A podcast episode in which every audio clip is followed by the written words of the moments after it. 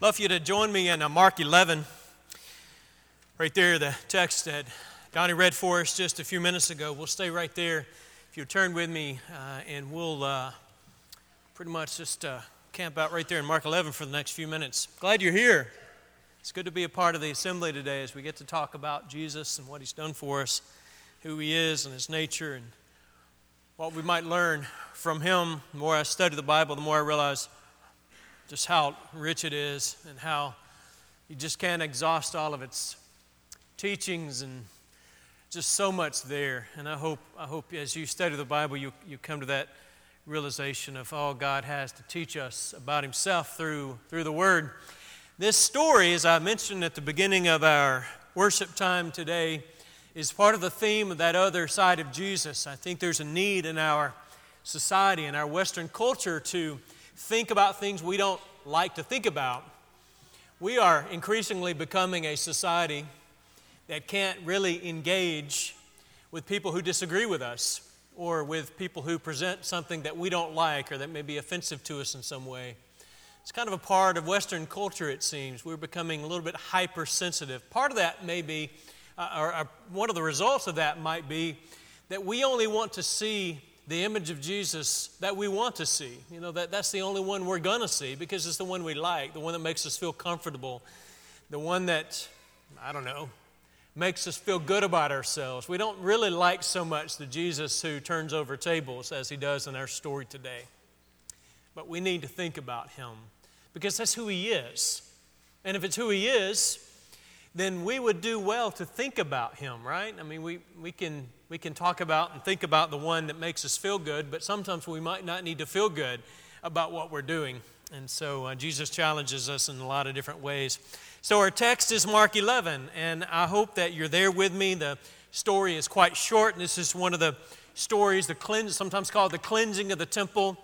Uh, there is a cleansing of the temple that's presented in all four gospel accounts Matthew, Mark, Luke, and John.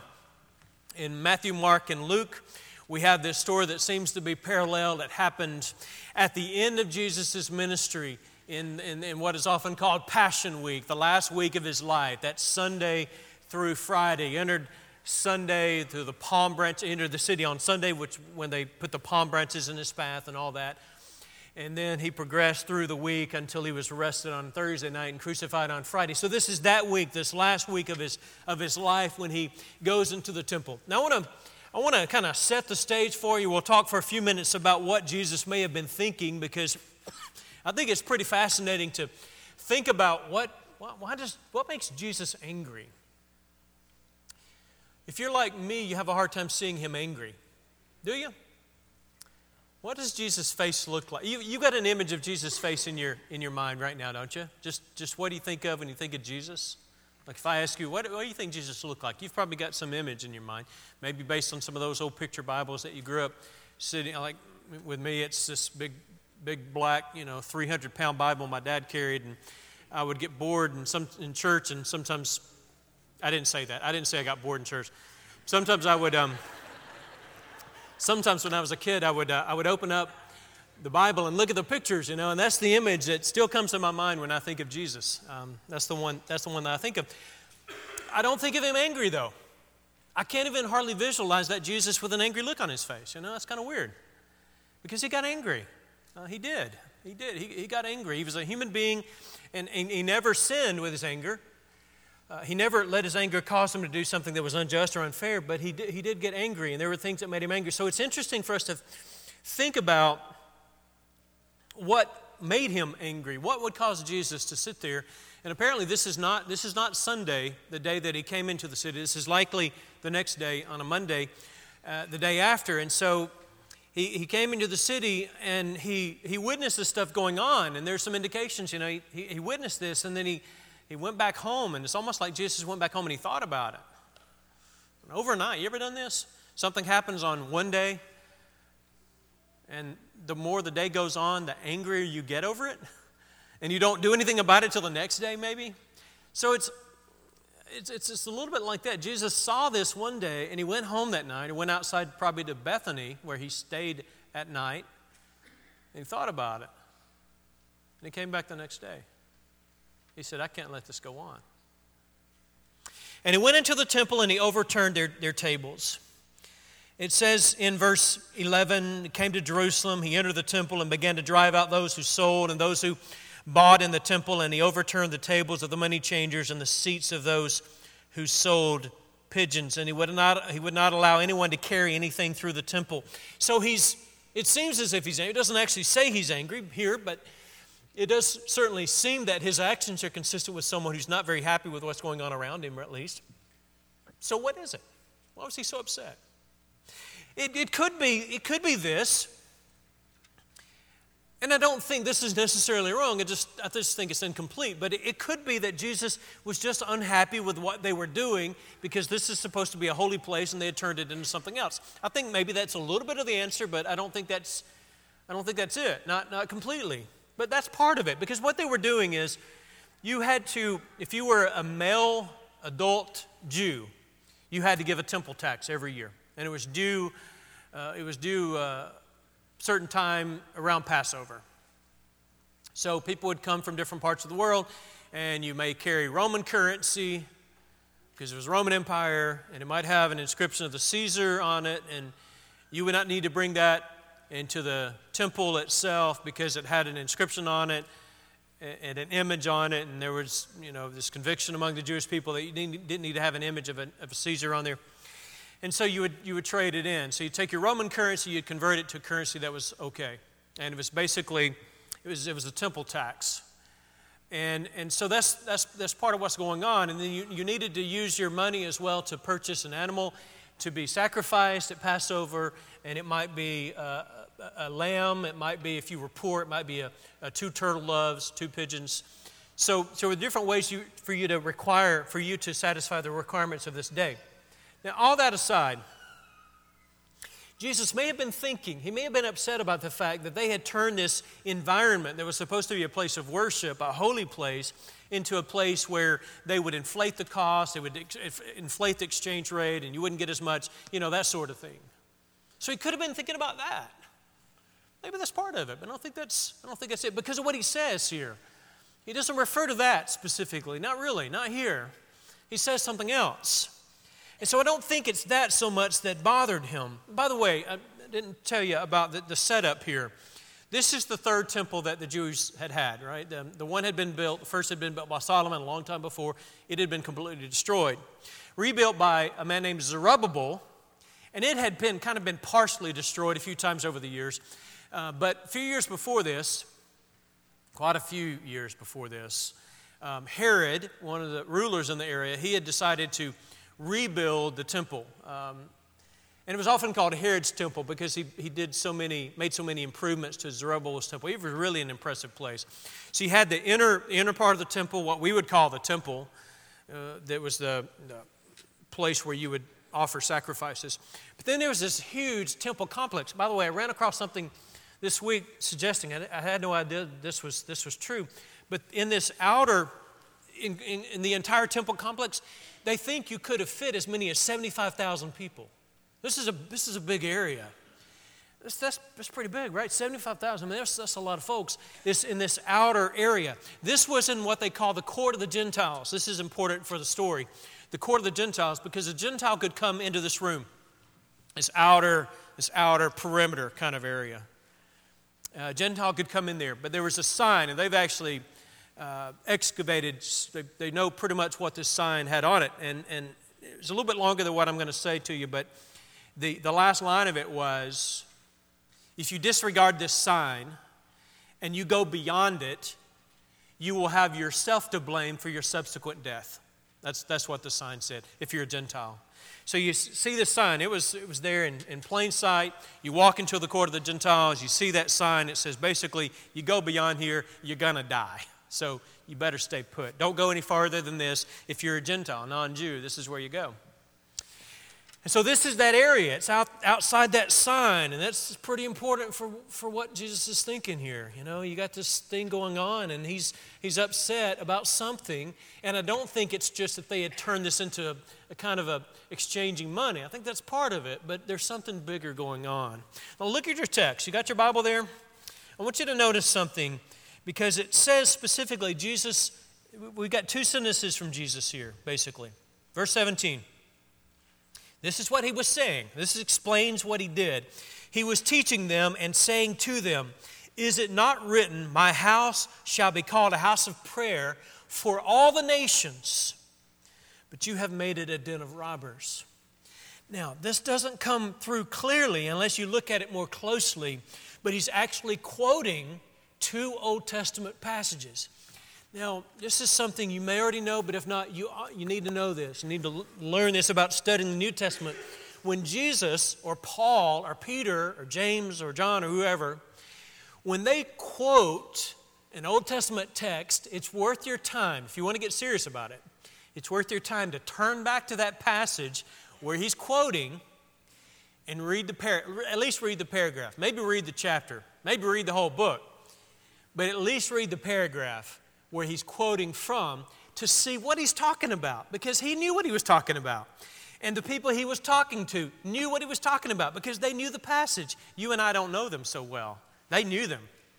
So when he quotes from the Old Testament, what I want us to do for a second is to turn over there and look at the paragraph that he's quoting from, okay? You don't have to turn there, but I hope you'll listen carefully to what happens here, okay? What he's quoting from. So he says, first of all, this, this part Is it not written, My house shall be called a house of prayer for all the nations? That is taken, you probably got a footnote in your Bible that suggests this.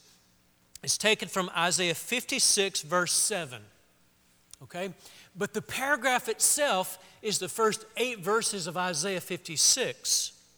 And I want to read them. Listen, listen to this carefully. It's not very long.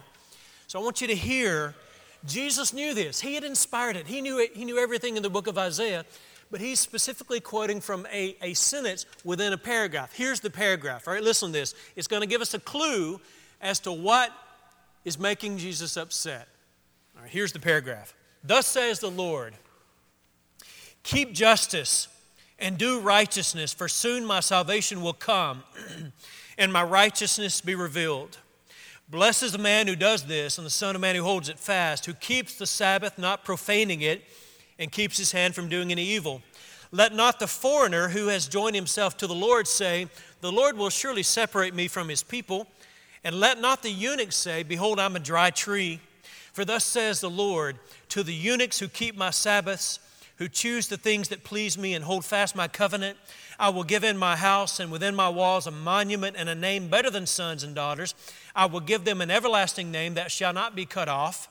And the foreigners who join themselves to the Lord to minister to him, to love the name of the Lord, and to be his servants, everyone who keeps the Sabbath and does not profane it and holds fast my covenant, these I will bring to, the to my holy mountain and make them joyful in my house of prayer. Their burnt offerings and their sacrifices will be accepted on my altar, for my house shall be called a house of prayer for all peoples.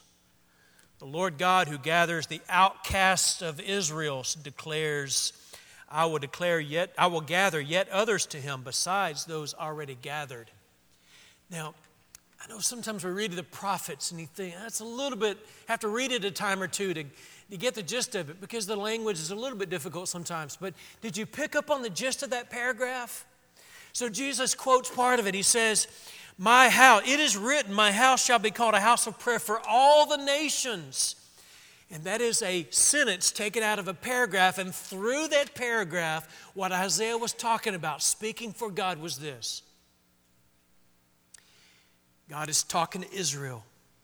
And he says, I put you here so that you might be a light to all the people not just people like you, not just Jewish people, not just Israelites, but the foreigner and the eunuch and the outcast. Did you hear that? He says, You are to be a light, you're to be people, you're to be a, a, a, a, holy nation that invites these people in.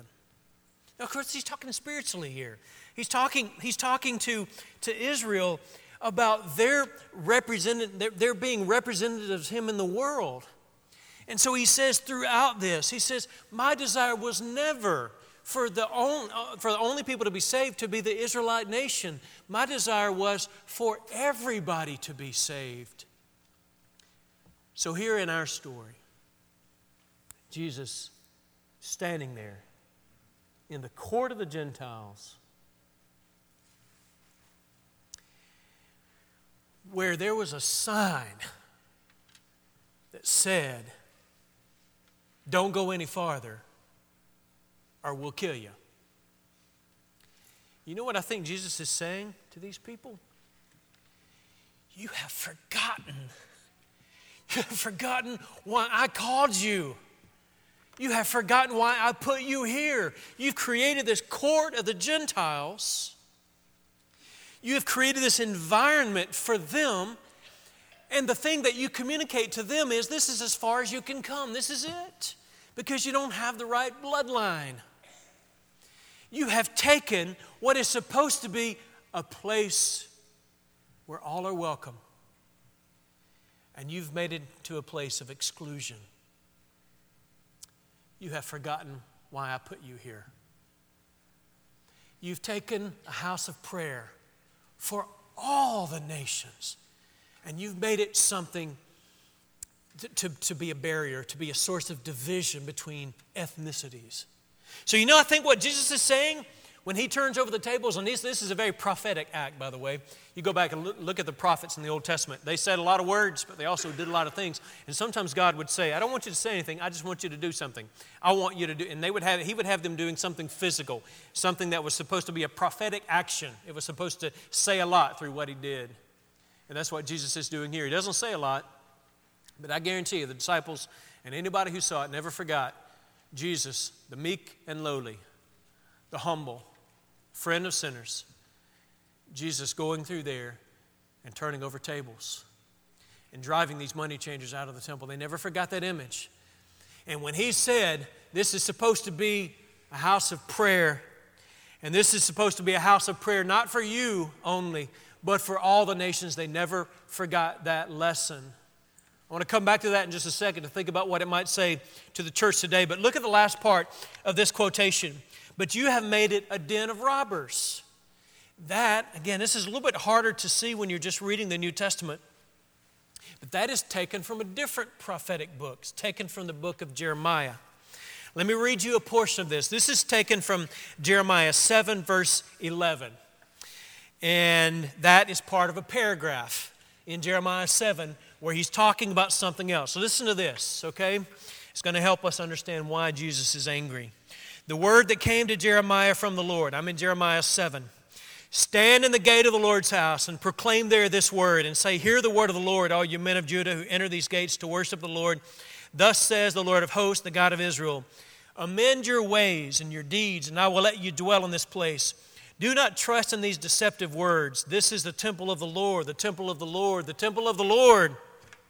For if you truly amend your ways and your deeds, if you truly execute justice one with another, if you do not oppress the sojourner, the fatherless, or the widow, or shed innocent blood in this place, and if you do not go after other gods to your own harm, then I will let you dwell in this place, in the land that I gave of old to your fathers forever. Behold, you trust in deceptive words to no avail.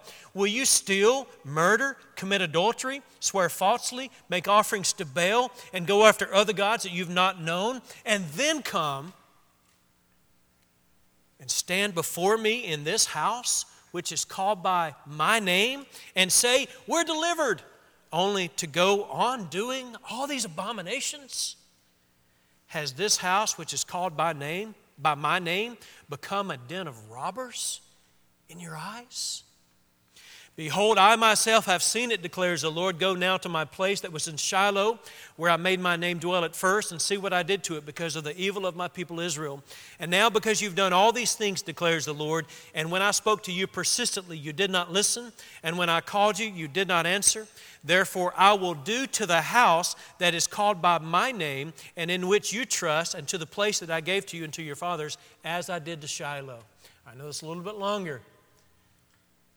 I hope you picked up on the gist of that. Did you hear him? Jesus is quoting from this. You hear what he's saying? He is saying to these people in Jeremiah, he's saying, Do you think you can go out here and commit murder and idolatry and you can do all these sins that I've told you not to do? Do you think you can do that? And then you can just waltz into the temple and say, Hey, you know what? We are murderers and we are idolaters, but we're okay because we got the temple. we're good. The temple of the Lord, the temple of the Lord, the temple of the Lord, we're good. It doesn't matter what we do out there, we're in the house of God. It's got God's name on it, and we're good to go. That's what Jeremiah was saying. And I think that's what Jesus was saying when he says, You've taken what is supposed to be a house of prayer, and you've turned it, it's supposed to be a house of prayer for all the nations, and you've turned it into a den of thieves. And the way that phrase, this is important, I want you to hear this, because I didn't, I'd always just assumed he's talking about these guys who are changing money, you know? They, they're robbing people, they're inflating the exchange rate, all, all this stuff. They're, they're, they're mishandling money, they're doing it dishonestly. He's calling them thieves and robbers.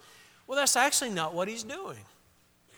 He's quoting this passage, and what he's saying a den of thieves is a place where thieves, they, the thieves go out and do their theft, and then they retreat to this place where they think they're safe. And it was called the den of thieves, the den of robbers. So they go out there and they do whatever they're going to do, and then they've got this safe place where they can't get caught. Nobody can get them. A cave or whatever, a den of thieves a den of protection, a, a, place where they can go and get away from the authorities. They're not going to get caught there. And, and, and what Jeremiah was saying to them is that's, what you that's how you view the temple. You think you can do whatever you want to do, and you just go to the temple and offer your sacrifice and burn your incense and pay your tithe, and you're okay. You completely misunderstand the temple. I mean, man, the application here is pretty, is pretty clear, isn't it? I want to just spend a minute or so on this. We have a message here from God for us?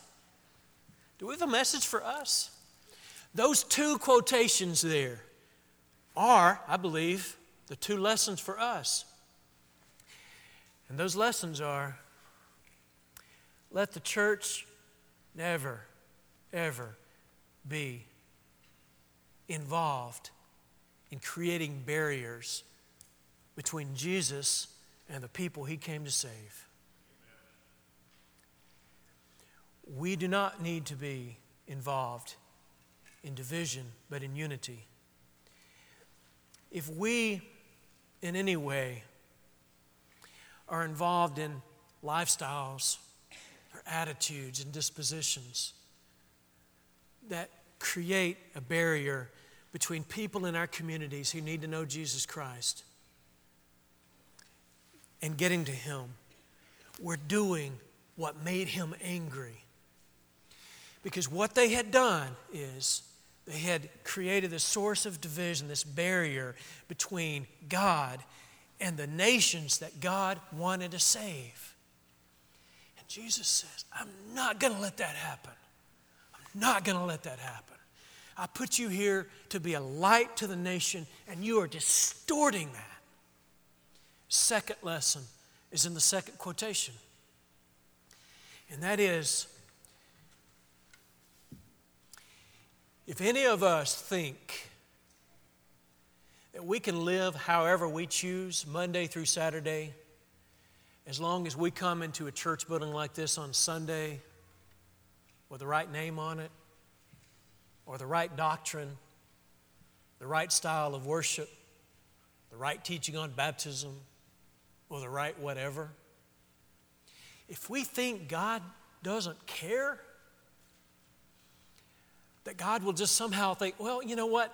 At least you didn't have instrumental music in your worship. Or at least you didn't do this. Then I'm okay with the other. We are completely missing the point of the story. What he's upset about with these folks is that they thought they had the magic pill. They got the right place. They got the temple. They got this beautiful temple. They, they love Herod's temple. I mean, it was, Solomon's was beautiful. Zerubbabel's not so much, but Herod, man, he had spent so much money on this place, and it was a big deal. And uh, they thought, we're okay. We got the right bloodline. We got this beautiful place, and so we're okay. And what Jesus is saying to them is God is a lot more concerned about what you do the rest of the week. You know what he says at the end of that quotation? in uh, Jeremiah. That, quote, that quotation is, is very clear. He says to them, this is a, a very strong statement, but what God said to, to them through Jeremiah was, Because you have thought that the temple is your magic pill, I'm going to destroy it. And what God did a few years after Jeremiah spoke those words is he brought Nebuchadnezzar against the temple and absolutely razed it. This is that great destruction of the temple. And so I think what Jesus is saying, and by the way, these words were spoken, Jesus' words were spoken in the temple. This is not a statement of reform. He's not saying, I just want you to stop doing this sort of thing in the temple. What he's saying to these folks is, because you have, you have not fulfilled your calling, I am going to bring about a new covenant, a new temple a temple that is not made with hands. This temple, he doesn't say it explicitly, but it's very subtle. That's why they, they decided they were going to kill him after he said this. What he's saying in a very subtle way is this temple is going to meet the same end as Solomon's temple, that text he was quoting from.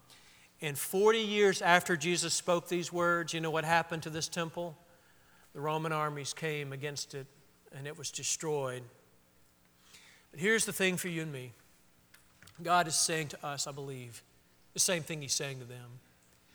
God won't allow us, if we try to, He won't allow us to live in rebellion against Him.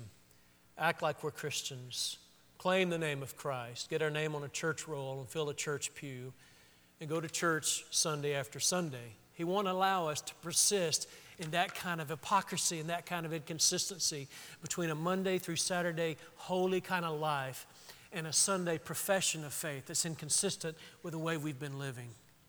That's a message that comes through in this story. That's the other side of Jesus. He's not just a Jesus who says to us, you know what? It doesn't really matter that much what you do. I don't, I don't care that much about that. I just love you. No, the thing is, Jesus loves us so much that he won't let us live those lives that are destructive to the purpose for which he created us. If you're not a Christian this morning, we want you to see Jesus. We want you to come to Him in faith and hope. We want you to trust in Him. We want you to see that He's a God of love, that He's a God of holiness, He's a God of justice. He's a God who turns over tables. He's a God who, he's a God who picks babies up and holds them in His arms and kisses them and blesses them.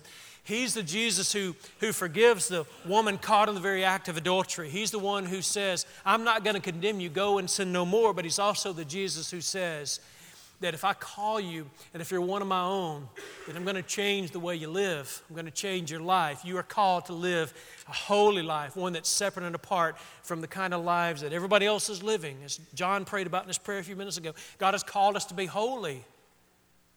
That's the other side of Jesus, one we need to see clearly. He's called us to something special.